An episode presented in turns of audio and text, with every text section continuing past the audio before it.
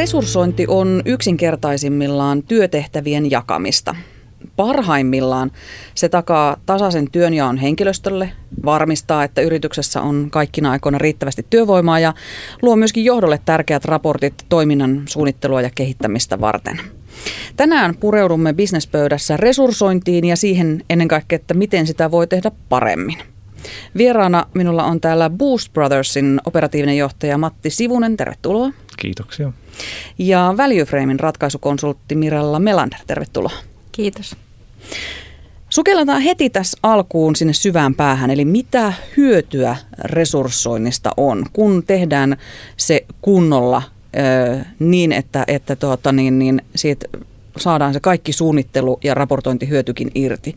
Niin mitä hyötyä siitä on yritykselle? Matti, teillä on nyt reilu puoli vuotta käytetty järjestelmää, josta saa kaiken ilon irti niin mm. sanotusti. Mm. Niin tota, mitä hyötyä teille on sitten ollut?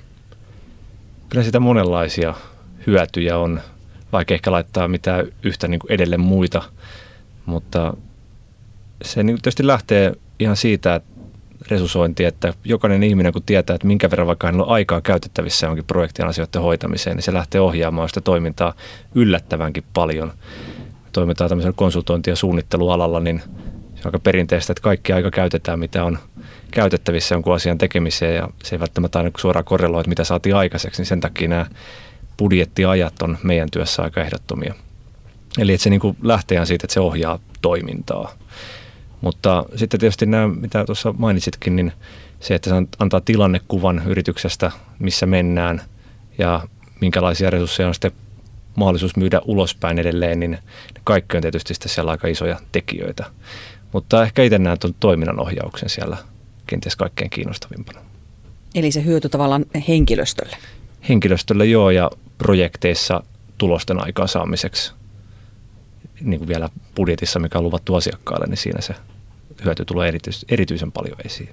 Oletko itse jotenkin huomannut, että, että on paremmin pysytty, pysytty niissä asiakkaalle luvatte, luvatuissa aikabudjeteissa nyt kun on järjestelmä, josta tarkkaan, tarkemmin pystyy seuraamaan? No kyllä se niin kuin nyt tietysti on parantunut huomattavasti, kun järjestelmä, me kyllä ihan opeteltiin tätä asiaa jo vuosia aikaisemmin ennen järjestelmääkin ja ehkä niin kuin omat tämmöiset yrittäjän pahimmat mokat, mitä on tapahtunut asiakasprojekteissa onnistumisessa, niin on liittynyt nimenomaan siihen, että se projektitiimi ei ole tiennyt omaa resurssointia, mitä on käytettävissä siihen hankkeeseen. Ja, ja siinä kohtaa, kun ollaan kuukausi pahdettu kahden viikon projektia, niin sitä on aika vaikea korjata sitä tilannetta. Ja nämä niin kuin kipupisteet tunnistettiin jo vuosia sitten ja me ollaan sitten erilaisilla järjestelyillä koitettu sitä hoitaa jo ennen tätä järjestelmääkin, mutta toki nyt kun järjestelmä on käytössä, niin se on pakko tehdä kaikissa projekteissa ja kaikkien toimia samalla tavalla, niin se on aika iso muutos. Mirella, miten sie, mitkä sinun mielestä ne suurimmat hyödyt? No tässä oikeastaan voisin tähän suoraan pureutua siihen, että ää, kun on järjestelmä käytössä, niin se on läpinäkyvää. Eli koko henkilöstö halutessa – ja ainakin sitten ne projektista vetovastuussa olevat henkilöt tietää, mitä heiltä odotetaan ja mihin heidän pitäisi päästä. Ja, ja toisaalta johdon on helppo seurata vierestä, että ei tarvi odottaa sitä kuukautta, vaan voidaan huomata se jo ehkä viikon päästä, että nyt näyttää siltä, että projekti menee pitkäksi, Joo. jos näin jatketaan. Niin pystyy reagoimaankin nopeammin kaikkiin tilanteisiin, kyllä kyllä. Miten Mirella, sinä näkisit työntekijän näkökulmasta, mikä se suurin hyöty heille on? No sanotaan näin, että itse koen sen työntekijän näkövinkkelistä, että työntekijä pystyy itse paremmin suunnittelemaan sitä oman ajan käyttöä ja, ja reagoimaan niihin muualta tuleviin impulseihin. Eli hyvin useinhan projekti luontoisessa työssä, asiantuntijatyössä tilanne on se, että kaikki ei voi ennalta arvata, mitä sieltä projektin aikana vastaan tulee ja, ja kun on työvälineet sille työajan käytön suunnittelulle, niin on helppo vähän sinksailla siellä niitä projekteja kalenterissa ja suunnitella sitä työajan käyttöä ihan päivittäin toisenlaiseksi. Ja se on kyllä ihan totta. Meidän projektit on usein aika kehitysluontoisia, eli niissä niin yritetään kehittää jotain uutta, viedä asioita eteenpäin. Ja silloin tietysti ollaan käytännössä sellaisessa tilanteessa, joudutaan usein priorisoimaan asioita aika voimakkaasti, että mitä nyt tässä hankkeessa voidaan tehdä, kun kaikki ei valitettavasti aina yhdessä projektissa pystytä ratkomaan. Ja ja siinä, jos ei ole sitä puitetta tiedossa, paljonko aikaa käytettävissä, niin se priorisointi on sitten vähän niin kuin sattuu olemaan mitä, mitä tahansa, niin, niin, niin kyllä se on hyvin voimakkaasti työntekoa miele, mielekkäämmäksi tekevä ominaisuus. Että tiedät, että mikä se on se puite, mihin pitäisi päästä. hyvin usein käyttäjiltä tulee se palautejärjestelmän käytössä, että kun on se kalenteri niin sanotusti käytössä, eli voidaan miettiä kuinka, kuinka se viikko vierähtää, miten se aika tulee käytettyä ja voidaan suunnitella sitä joustavasti sen pro- projektien eläessä, niin se on koettu mukavaksi. Niin, eli tavallaan niin kuin maanantai-aamuna näkee, että okei, tänään me tehdään näitä, tätä projektia, huomiseksi on varattu sitten palaveri tuohon projektiin ja niin edelleen. Kyllä. Ja tarvittaessa, jos siellä tulee muutoksia matkan varrelle, niin tänään voinkin tehdä sitä huomista projektia tai päinvastoin.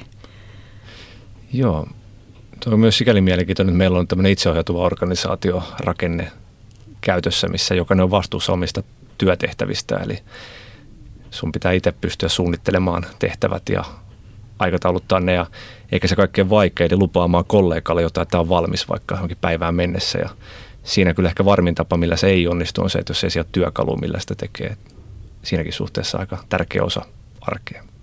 Niin se on jotenkin niin kuin helppo ö, tällään päässä ajatella. Hyvinhän tämän ehtii viikossa. Kyllä. Sitten kun alkaa ihan. tekemään, niin se onkin realiteetti ihan toista. Niin ja sitten kun sä olet vaikka jossain projektikokouksessa tunnin verran ja innostut siitä asiasta, niin kyllä varmaan itse kukin tässä toimii niin, että unohtaa ne muut velvoitteet, mitä onkin luvannut siinä, jos ei ole mitään listaa tai työkalua, joka vaan muistuttaa sen jälkeen, että niin nämäkin asiat pitäisi tehdä ennen kuin mä voin nyt itse seuraavaksi tehdä ton mikä juuri nyt tuntuisi kaikkein kiinnostavimmalta, niin virheitä sattuu aika helposti. Tästä päästään hyvin seuraavaan kysymykseen, eli mitkä asiat yleensä vaikuttaa sen lisäksi, että itse innostuu jostakin toisesta aiheesta, niin vaikuttaa siihen resurssien riittävyyteen tai riittämättömyyteen yrityksessä? No, toki kun eletään markkinataloudessa ja dynaamisissa projekteissa, niin eihän kaikkea voi itse vaikuttaa. Siinä on niin kuin ihan, ihan selvästi se lähtötiedot, mitä saadaan oman työn tekemiseen, niin nehän ei aina tuu silloin, kun halutaan. Yleensäkään ei tuu silloin, kun halutaan. Ja sä et välttämättä pääse tekemään sun hommia sillä hetkellä, kun oot ajatellut. Ja ihan tämmöisestä niin kuin odottelusta voi tulla sitten yllättäviäkin ongelmia. Sen takia tietysti, että siinä on, on sitten sulla vähän niin kuin listaa, että tämmöisiä asioita sulla on, on niin kuin pipelineissa, niin se tietysti auttaa sitä, ettei sitten vedä venttaa päälle väärässä paikassa.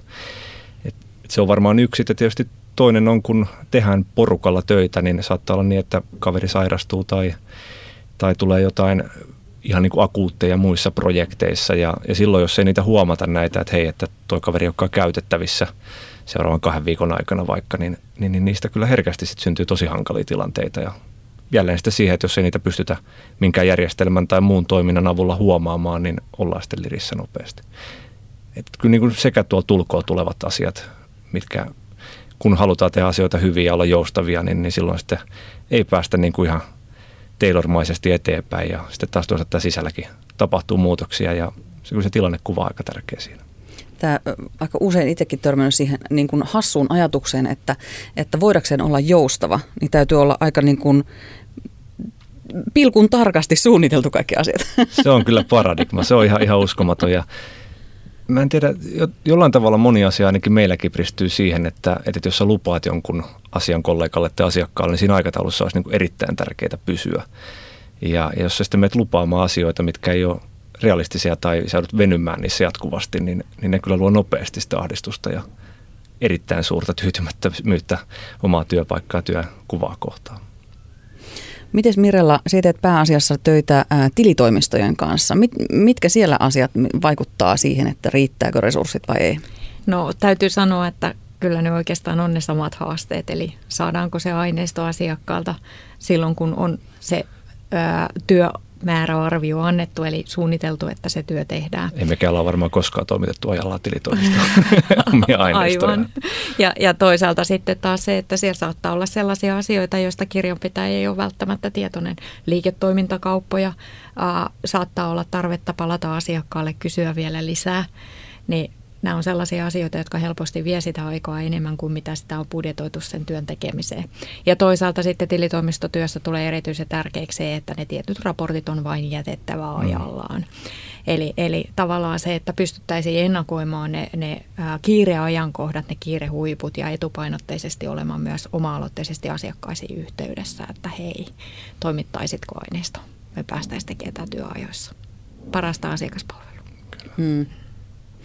Öm, tässä nyt puhutaan, teillä on asiantuntijayritys Boost Brothers ja äh, tilitoimiston on asiantuntijayrityksiä. Niissä nyt ihan selkeästi tällainen tuntiresurssointi ja, ja viikkoresurssointi, kuukausiresurssointi on, on avuksi, mutta äh, onko se ainoa toimiala asiantuntijayritykset, joilla resurssoinnista on hyötyä? No, me toimitaan asiantuntijoina aika isoissa rakennushankkeissa. Saattaa olla jopa yli sadankin miljoonan euron budjetilla olevia hankkeita ja niissä niin kuin uskomattoman paljon kompuroidaan myös ihan resurssoinnin suunnittelun suhteen. Et niin kuin ainakin tällaiset isompia hankkeiden henkilöstöhallinta, niin ihan, ihan sama logiikka siellä on, vaikka onkin sitten mittasuhteet paljon isommat. Ja ne on aikamoisia operaatioita ollut sitä ajaa ylös tämmöinen malli, missä aidosti katsotaan, että ketä henkilöitä on käytössä, kuinka paljon aikaa heillä on käytössä tähän hankkeeseen, miten pitkään he ovat. Ja, ja kun siellä lähdetään nollasta tekemään, jos ei se ole tuttu se maailma osapuolelle, niin se on aika iso duunia.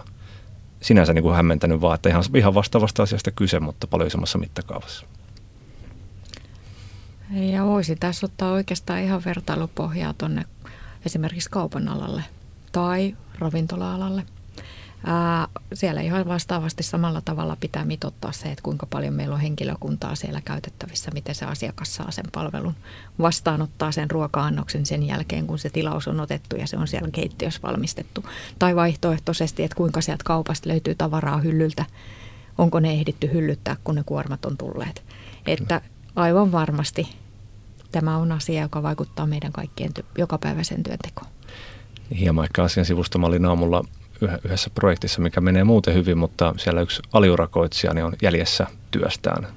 Tämmöinen kouluhanke, missä sitten ilmanvaihtourakoitsija on pikkasen myöhässä ja siellä on esimerkiksi käynyt sillä tavalla, että oli sovittu, että tilaaja maksaa pikkasen ylimääräistä, että saadaan lisää asentajia tänne työmaalle, eli niin lisäresurssia.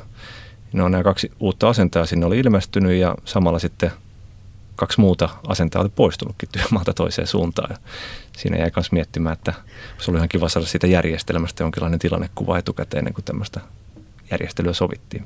Niin, eli tilanne oli plus minus nolla. Plus minus nolla asiakkaan näkökulmasta. Mm. Eli resurssointia yhtä lailla sielläkin. Matti, kerro, miten teillä, niin kuin tuossa puhuitkin, niin rakennuttamisen alalla asiantuntijapalveluita tarjoatte, niin miten teillä sitä resurssointia tehdään? Onko se päivittäin tunti kerrallaan vai mitä? Meillä on oikeastaan sellainen toimintatapa, että vaikka meillä on aika hyvin erityyppisiä toimeksiantoja, meillä on melkein sata toimeksiantoa käynnissä jatkuvasti ja ne on niin kuin hyvinkin kooltaan ja sisällöltään vaihtelevia. Kaikki liittyy rakentamisen kehittämiseen ja rakennusprojekteihin sinänsä. Niin niissä on muutama semmoinen yhteinen toimintatapa ja yksi on se, että, että meillä on aina kun projekti käynnistetään sinne aluefreimiin tai saadaan kauppa ja homma lähtee liikkeelle, niin me pyritään luomaan se projekti samalla tavalla, niin kuin riippumatta siitä, että minkälaista projektista on kyse. Eli sinne viedään ne henkilöt, jotka sitä tekee, heidän resurssoitinsa, heidän siinä projektissa käytössä oleva aika, pyritään sinne resurssoimaan niin tarkasti kuin se nyt on siinä kohtaa tiedossa ja vähintään nyt sillä tarkkuudella, kun asiakkaalle on se asia luvattu. Sitten viedään tietysti tavoitekustannukset ja muut sinne, sinne sillä tavalla, että niitä on helppo seurata. Ja meillä on myös projektin vaiheet tehty niin kuin tehtävälistoina sinne valmiiksi sinne järjestelmään, eli, eli sieltä saadaan niin kuin tämmöisiä mallivaiheita ja tehtävälistoja pohjalle. Yhtä kaikki niin ideana on se, että ne luotaan aina samalla tavalla se projekti, että, että, että siellä niin kuin toistuu samat toimintamallit riippumatta sitä projektin sisällöstä.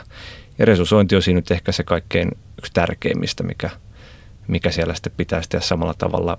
Meillä on yleensä kolmenlaisia rooleja projekteissa, että on selkeästi analytiikka, henkilöitä, jotka tekee paljon sitä projektia. Sitten on projektipäällikkö, me kutsutaan projektimestareiksi heitä, jotka sitten hoitaa sitä pyöritystä, koordinointia, asiakaspäätä ja sitten on vanhempi asiantuntija, joka sitten hoitaa sen projektitiimisparrausta ja laadun varmistusta ja näille kaikille kolmelle roolille pitää löytyä jakista projekteista henkilöt ja heille sitten resurssit tiedossa.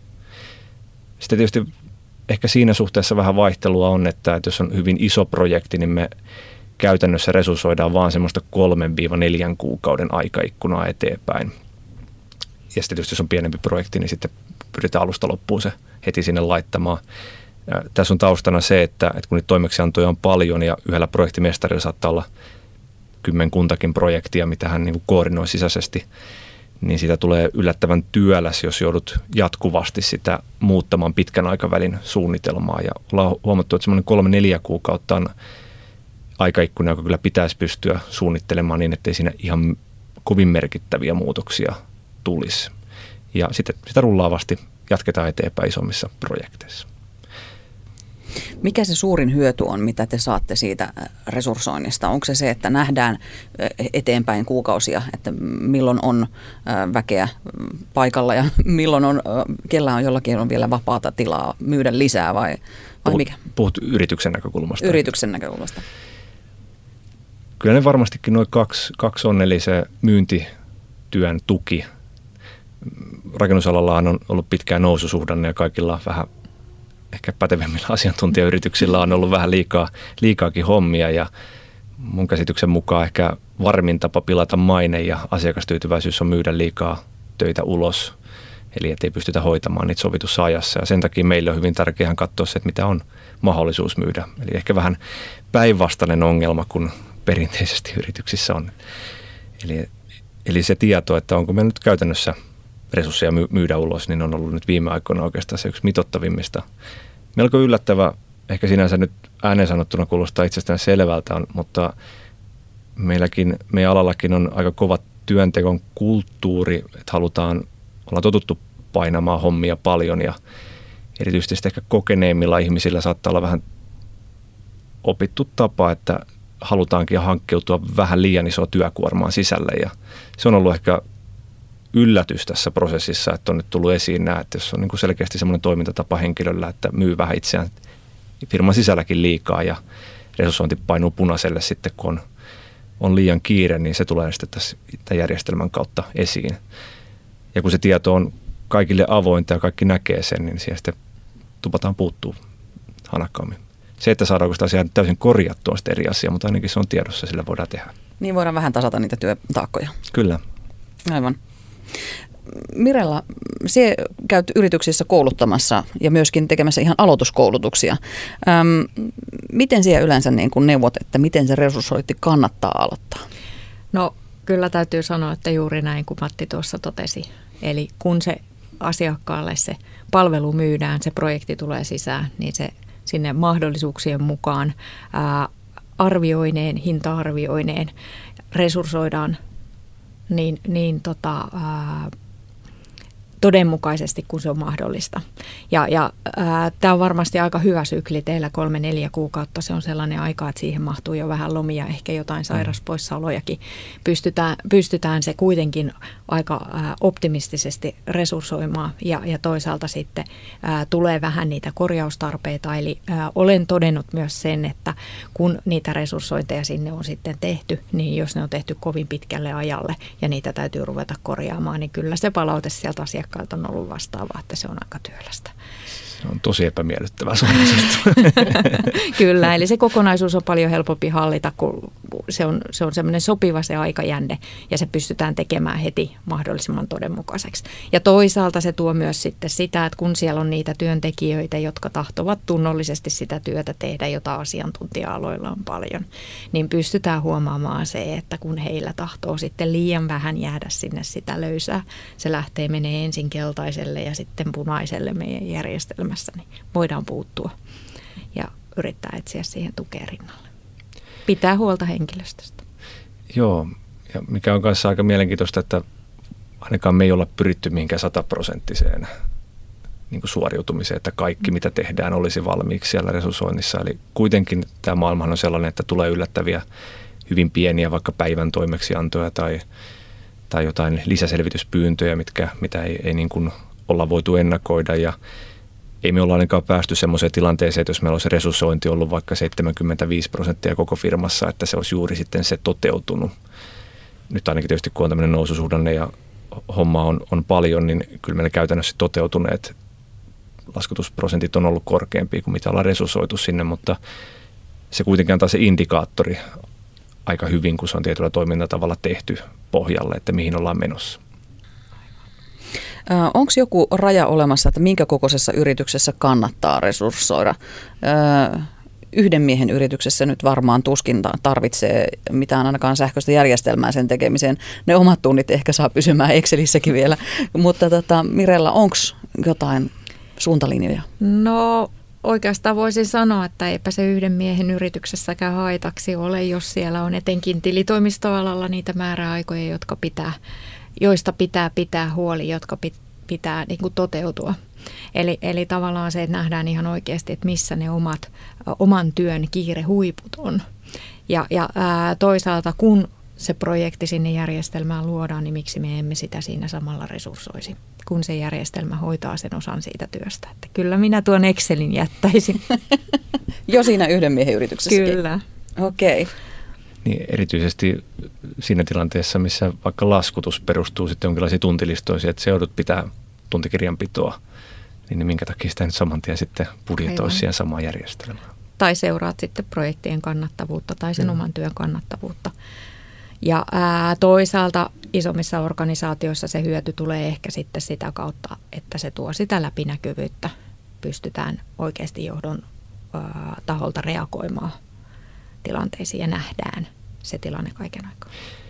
Joo, ja sitten vaikka jos ollaan itseohjautumimmissa organisaatioissa, niin se toiminta ei pitäisi ainakaan perustua pelkästään johdon toimenpiteisiin, vaan että kaikki pystyvät toimimaan siinä, niin silloin ihan se, että se tilannekuva on kaikkeen saatavilla, niin on, Kyllä on niin kuin välttämätön ja silloin tämmöinen järjestelmä tietysti tukee sitä.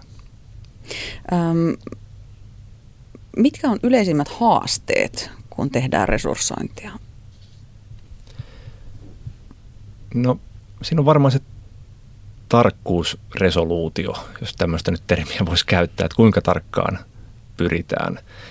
Ainakin tämmöinen insinöörilähestymistapahan saattaa niin kuin lähteä siitä, että koitetaan ihan joka päivälle miettiä sitä resusointia pitkälle etukäteen niin kuin päivätarkkuudella ja, ja ehkä jo, jossain tapauksissa se on niin kuin tarpo, tarkoituksenmukaista ja, ja pitääkin tehdä, mutta ainakin tällaisessa niin kuin asiantuntijatyössä se on käytännössä melkein mahdotonta ja siinä sitten, että hyväksyy sen tietyn epävarmuuden, epätarkkuuden siinä mallissa, että pystyt kuitenkin tekemään sitä, niin, niin se ei ihan itsestään tule. Että siinä pitää kyllä ihan sopia säännöt ja vähän kannustaa ihmisiä, jotka on hyvin yksityiskohtaisia, että kyllä se nyt kuitenkin, laita nyt sinne vaikka viikkotarkkuudella, se on parempi kuin ei mitään.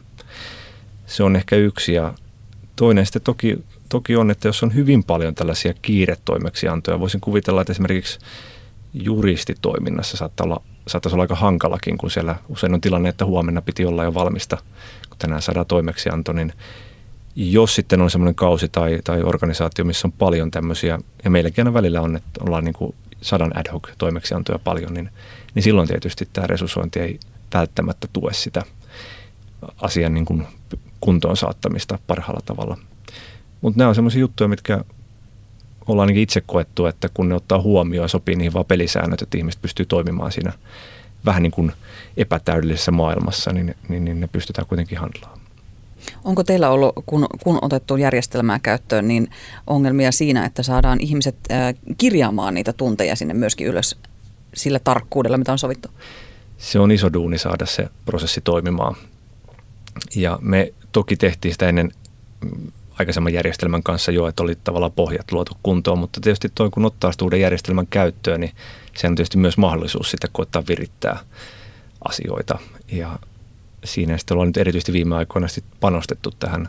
Meidän työssä tietysti se on ihan pakonkin sanelemaa, että on oltava aika tarkat ne tuntikirjaukset ja toimintatavat yhteneviä, koska meidän laskutus perustuu siihen ja se on niin kuin viimeinen linkki, mistä asiakas sitten katsoo, että mihinkä tämä homma oikein, mistä tämä euromäärä nyt oikein on syntynytkään, jos ei siinä kiireen keskellä nyt ole raporttia vaikka toisessa kädessä, niin se on käytävä ilmi siitä laskutuserittelystä ja niiden toimintatapojen, niin että ne saadaan toimiviksi, niin se on ihan yllättävän iso työ. Et en voi kyllä vähätellä, että ihan hyvä kysymys. Että, mutta meidän tapauksessa niin ihan ollaan kohtuullisen hyvin onnistuttu. Minkälaisiin haasteisiin Siemirellä olet omassa työssäsi törmännyt, että, että resurssointi aiheuttaa yrityksissä? No äh, täytyy sanoa, että äh, valitettavan usein törmää siihen, että resurssoidaan, mutta ei sitten kaikilta osin resurssoida. Eli äh, joko näin, että siellä on, on sitä äh, henkilöstöä, jo, jonka on toivottu resurssoivan ja välttämättä sitten kaikki eivät sitä ole, ole tehneet silloin se kokonaisuus ei ole luotettava ja, ja toisaalta sitten taas ei voida laskea sen varaa arvioita siitä, että onko meillä edes esimerkiksi mahdollisuus myydä palveluita ulos lisää. Ja tämä on tää, oikeastaan tämä sama haaste juuri tässä näiden tuntien kirjaamisen osalta, eli, eli pitää se henkilökunta voittaa puolelle ja saada ne työntekijät siellä ymmärtämään, että, että tämä on myös heidän parhaaksi, että se resurssointi tehdään. Työkuorma säilyy inhimillisen. Meillä osittain myös tämän järjestelmän käyttöönotto tuli ihan niin kuin porukasta lähtevästä tarpeesta. Eli sieltä niin kuin nostettiin esiin, että tämä ei ole meillä ihan nyt niin hyvässä kunnossa kuin pitäisi olla. Ja se oli sinänsä ehkä myös, jos nyt jälkikäteen miettii, niin aika hyvä pohja lähteä järjestelmä ottaa käyttöön, kun siellä on tämmöinen ihmisten itse havaitsema tarve taustalla. Just niin kuin kuvasit, että jengin pitää olla puolella siinä, muuten siitä tulee vain yksi niin kuin hallinnollinen prosessi lisää, mikä kuormittaa tarpeettomasti. Kyllä, juuri näin. Ja silloin siinä tullaan siihen, niihin haasteisiin, että, että kaikki eivät siihen sitoudu. Mm. Ja, ja sen jälkeen me emme voi luottaa siihen tietoon, mikä meillä on käytettävissä. Meillä on ollut yllättävän tärkeässä roolissa, ehkä ainakin jälkikäteen mietittynä se, että kerran kuukaudessa koko porukka istutaan sen samaan huoneeseen ja käydään katselmoidaan läpi ja mitä lukuja se näyttää. Ja jokaisella on sitten niin kuin vähän pakotettu hetki katsoa, että hei mun kohdalla on tämmöiset luvut, että voiko nämä ollenkaan pitää paikkansa, että onko tietoajan tasalla ja mitä tälle asialle ehkä pitäisi tehdä. Ja se tuntuisi olevan semmoisessa syklissä, että, että ainakin kerran niin kuin kolmessa kuukaudessa niin ollaan semmoisessa tilanteessa, missä se niin kuin ei ole ihan ajan tasalla se tieto. On esimerkiksi vähän pidempiä projekteja, mihin ei ole sitä uutta aikaikkunaa laitettu kuntoon tai jotain muutoksia tullut. Ja se on ehkä ainakin toistaiseksi vaatinut tämmöisen vähän järjestelmällisen tavan istahtaa alas ja katselmoida se tilanne ja, ja sitten antaa tietysti mahdollisuus ihmisille pistää tilanne kuntoon. Ja yllättävän niin kuin, jälkikäteen mietittynä, että mitä niissä keskusteluissa on käyty, niin on ollut aika isossa roolissa tuo tyyppinen toimintatapa. Niin sitten pitää saada niin rutiinia siitäkin, että ne, että ne tehdyt tunnit kirjataan ylös ja pysyy järjestämään ajantasalla. Siitä pitää saada rutiinia ja sitten myös niin kuin se seuranta, miten se nyt käytännössä on niin kuin tapahtunut, niin, niin silloin tällöin niin kaiken hektisen kiireen keskellä, niin sitten saattaa tämmöinen toimenpide jäädä vähän vähemmälle prioriteetille ja se, että sitten varataan aikaa ja yhdessä katsotaan tilannetta, niin kyllä niille tuntuu tarve olevan. Kyllähän meistä itse kunkin jättää asioita tekemättä, jos ei meitä valvota perään. Se pieni deadline siellä taustalla on se pakote. Niin. Se, se on, on ehdottomasti näin. Ja kyllä toisaalta se myöskin, ne on ollut sellaisia tilanteita, missä kun ollaan porukalla istutaan siihen, niin erityisesti uudemmat henkilöt vähän kyseenalaista, että mikä tarvetta, mitä järkeä tässä on. Ja ja silloinhan siihen pitäisi pystyä vastaamaan sellaisella perusteella, mitkä puhuttelee ihmisiä. Muutenhan se ei niin kuin voi toimia. Että se on myös ollut tämmöinen niin kuin haastamisen paikka, että miksi me tehdään tätä. Toistaiseksi on löytynyt syyt. Hyvä, hyvä. Ähm, niitä syitä varmaan yksi ainakin yrityksen johdon näkökulmasta on se, että pystyy myöskin tosissaan seuraamaan työntekijöiden tuntien käyttöä, saadaan sieltä monenlaista raporttia irti. Minkälaisia raportteja teillä seurataan? Onko siellä tuottavuus, asiakas, kannattavuus vai minkälaiset asiat teitä kiinnostaa? No toki nuo kaikki on hyvin, hyvin tärkeitä. Me käytetään ehkä eniten niin kuin yksittäisen henkilöiden ajankäytön seurantaa, eli se tietysti mennään ehkä resurssoinnista ohitte, mutta työajan seuranta on tietysti aika tärkeä. Eli kun, kun toimitaan tämmöisessä itseohjautuvassa organisaatiossa ja halutaan, että asiantuntijat olisi aina parhaassa mahdollisessa tikissä, niin ollaan aika paljon laitettu paukkuja siihen, että työajat pysyisi kohtuullisena. Ja tuo järjestelmä tietysti antaa siihen aika hyvät puitteet, eli se on helppo katsoa ja saldo, saldokertymät ja muut saadaan nopeasti sieltä ilmi ja niihin voidaan sitten puuttua ja niihin tarvitseekin sitten puuttua aika, aika, aika useasti. Se on niin kuin ehkä käytetyin ominaisuus, mutta sitten toki projektien kannattavuustilanteet, resurssointitilanteet ja sitten tuo myynnin ennusteraportti on semmoinen aika kovassa käytössä. Se on se raportti, mikä laskee sekä merkatut tunnit että tästä, mitä resurssoituaan tekee, niin siitä estimaatin ja että millä tavalla myynti kehittyy seuraavan kuukauden kahden sisällä. Ja se ei tosiaan ole sataprosenttisesti se luku, mikä se antaa se järjestelmä ulos, mutta sitten kun sitä tietyllä kertoimilla vähän, vähän kattelee, niin aika, aika hyvän käsityksen on saanut. Mitä Mirella sinun asiakkaat, minkälaisia raportteja suurin osa tilitoimistoista käyttää? No juuri näin. Ne työajan seurannan raportit siellä on Jännä juttu. hyvin merkittävässä osassa. Ja sitten toki täytyy sanoa, että tilitoimistojen osalta niin, niin, niin tuo resurssoinnin seuranta, eli ne suunnitellut tunnit ja toteutuneet tunnit pystytään havaitsemaan sieltä, että onko tarpeita palkata lisää väkeä – tai ää, pystytään havaitsemaan sieltä, että onko se työkuorma tasainen. Eli, eli siellä saattaa olla henkilöitä, joille mahdollisesti voisi ottaa lisää asiakkuuksia. Ja ää, sitten kyllä ää, kieltämättä nuo asiakkaiden ää, palveluiden kannattavuus ja tilitoimistoalalla hyvin usein myös seurataan sitä henkilöstön kannattavuutta. Että ne on oikeastaan heidän ne kaikkein käytetyimmät raportit. Joo, meillä tuo kannattavuuden seuranta tietysti on tärkeää sitten kun ollaan pyritty siihen, että, että ihmisillä on aika vaihtuvat työkuvat meidän tapauksessa. Eli, eli joku saattaa tehdä ihan, ihan niin, kuin, niin kuin kuuluukin, niin sisäisiä hommia jossain kohtaa aika paljon. Ja se on niin kuin hyvin tärkeää tiimin kannalta, että, että silloin toimitaan näin. Ja silloin niin kuin se henkilökohtainen kannattavuus tietysti saattaa näyttää ihan hassulta. Ja ollaan niin kuin todettu, että siitä voi sitten vetää vähän vääriä johtopäätöksiä. Ja me ollaan vähän koitettu niin kuin sivuttaa tietyissä keskustelussa niitä, koska sitten se on kuitenkin se koko porukan yhteinen tulos, mikä sitten loppupeleissä ratkaisee, niin se ei ole meidän, meidän sitten ehkä liiketoiminnasta niin kuin vallusta saatavat kannattavuusraportit niin kuin henkilötasolla ei ollut ihan niin tärkeitä kuin ehkä alun perin ajateltiin. Niin koko yrityksen se loppusaldo siellä viivana on, se on se tärkein. Se on se kuitenkin, kuitenkin tärkein ja erityisesti silloin kun niin kuin tiiminä tehdään, niin, niin, niin on ihan siihen arjen toimintaan ja ihmisten hyvinvointiin, niin voi olla yllättävänkin negatiivisia vaikutuksia, jos se rupeaa katsoa, että hei, että mun, mm. mun luku on tässä näin huono verrattuna muihin, niin, niin, niin se, se on inhimillinen tekijä. Ja sitten vaikka se jollain se tarkoitus ei ollut se, vaan tarkoitus on, että voidaan seurata, niin, niin ollaan huomattu, että ei kannata ehkä ihmisiä kiusata sitten tarpeettomasti.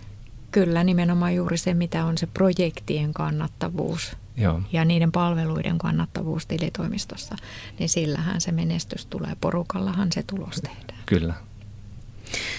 Otetaan lopuksi sitten jotain konkreettisia hyötyjä. Oletko Matti huomannut nyt viime kesän jälkeen, kun olette alkaneet resurssoimaan Value Frameissa, että onko tullut jotain ihan konkreettisia, siis rahallisia, ajallisia, ää, tuottavuus kasvanut jossain kohdin vai minkälaisia hyötyjä te olette saaneet? Meillä on kyllä, täytyy sanoa, että tuottavuus on parantunut. Siis, että mistä sitten, mikä se juurisyy on, niin sitä on tietysti aina vähän hankala sanoa, mutta on se yksi tekijä, mikä tässä on ollut mukana.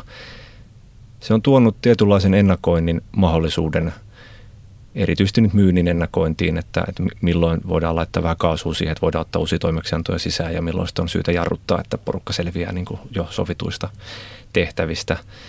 Ja sitten on helpottanut nopeampaa puuttumista siihen, jos jollain on vähän pienempi työkuorma ja, ja sitten on tarve tehdä siihen muutoksia. Eli, eli kyllä se on niin kuin edistänyt ja tietysti just tällä hetkellä niin pitää olla varsin tyytyväinen tähän tilanteeseen, missä ollaan.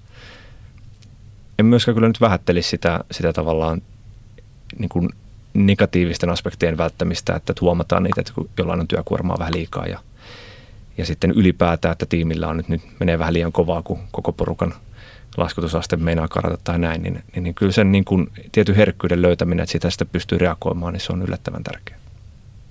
Mirella, miten Value on paljon asiakkaita, jotka resurssoi, niin löytyy varmaan jotain hyviä esimerkkejä, konkreettisia esimerkkejä, että miten resurssointi on tehostanut yrityksen toimintaa tai, tai tuonut muita hyötyjä? No kyllä tässä Matti oikeastaan sen avainasian mainitsi, ää, eli ää, toisaalta se, että me pystytään e, ennustamaan sitä, että miten me voidaan ottaa sinne mahdollisesti lisää projekteja sisään tai näkemään huomaamaan sen, että meillä on työkuorma sellainen, että nyt me ei voida ottaa mitään sisään. Ää, voisin kertoa esimerkin tässä muutama vuosi sitten käyttöönotosta insinöörejä pöydän ympärillä useampi kappale ja käytiin keskustelua siitä, että, että miten he kohdentaa työtunnit projekteille. Heillä oli laskutusaste yli 90 prosentin pitkälle ja ja tota, he otti siinä skapan, että, että katsotaan, miten vähän vielä paremmin voitaisiin. Että, että tota, jos saataisiin nämä resurssoidut tunnit vihreäksi ja, ja, ja saataisiin nämä kohdennettu nämä tunnit kuitenkin kaikki projektille. Mä menin, menin sinne seuraavan kerran vetämään seuraavaa koulutusta, niin se prosentti oli 98. Eli parhaalla mahdollisella tavalla se voi käyttäytyä niin, että se henkilöstö sitoutuu siihen porukalla yhdessä. Ja ää, toisaalta toinen esimerkki tuolta tilitoimistomaailmasta niin asiakas totesi, että, että nyt kun me ollaan nämä työmääräarviot tänne annettu ja, ja nähdään henkilöille työkuormat, niin selvästi huomataan se, että, että ne työkuormat on realistisia ja ne on tasapainossa. Ja toisaalta sitten myös huomataan se, että siellä on muutamilla henkilöillä liikaa työkuormaa, voidaan, voidaan sitä purkaa sieltä. Eli, eli tilanne oli se, että todettiin, että ei muuta kuin kaasupohja ja myydään lisää. Monenlaista hyötyä resurssoinnista siis on yritykselle sekä, sekä sille johdolle, myyjille että ihan niille perusduunareille. Kaikki siitä hyötyy. Tuokse se Matti lisää työtä kuinka paljon? Se on aika usein ymmärtääkseni se kysymys, mikä kysytään, kun resurssointijärjestelmää myydään, että, että, että no se tuo lisää tu- tuunia kuitenkin niin ja niin paljon. Tuokse? No ainakin meidän tapauksessa, kun lähtökohtana olisi hyvinvointi työyhteisössä, niin, niin se, että, että sit joku ei voi hyvin, niin se on se, niin kuin, mikä vie kaikkein eniten aikaa. Varmaan ehkä muissakin yhteisöissä, vaikka se nyt ehkä lähtökohta olisikaan, niin, niin se, että joku, joku ei voi hyvin, niin siihen paljon kuin johtoisesti joutuu käyttämään aikaa tai ylipäätään se porukka on niin kuin aivan valtava ja, ja kyllä niin kuin resurssointi on kuitenkin niin perusprosessi melkein yrityksestä riippumatta, että jos ei se ole kunnossa, niin on täysin väistämätöntä, että ihmiset ei voi hyvin siellä ja sitten käytetään aikaa niin kuin täysin tuottamattomaa asiaa. Niin mä en ainakaan itse koe kovin vaikeaksi perustella, että minkä takia se resurssointi pitäisi käyttää niin paljon aikaa kuin vaikka meidän tapauksessa käytetään. Että se on niin kuin kuitenkin täysin ylivoimainen se etu verrattuna sitten ihan vaikka tällaiseenkin negatiiviseen puoleen. Plus sitten nämä, mitä puhuttiin kannattavuuteen tai, tai sitten liiketoiminnan muuhun kehittämiseen. Mutta mulla ehkä nyt se, kun on itse nähnyt sen hyvinvointinäkökulman aika tärkeänä kaikessa tekemisessä, niin ehkä, ehkä nimenomaan siihen saatava etu yhtenä ennakointikeinona on hyvin kriittinen. Esimerkkinä asiantuntija-aloilla, kun työtä tehdään ja hyvinvoiva henkilöstö on se, joka sen pääoman tuottaa, niin kannattaa ainakin lähteä kokeilemaan sitä resurssoinnin tekemistä järjestelmässä, jos ei sitä siellä aikaisemmin ole tehty. Niin ei sitä varmaan haittaakaan. Ei, se on jo askel eteenpäin. Kiitoksia mielenkiintoisesta keskustelusta. Kiitos, Kiitos. paljon.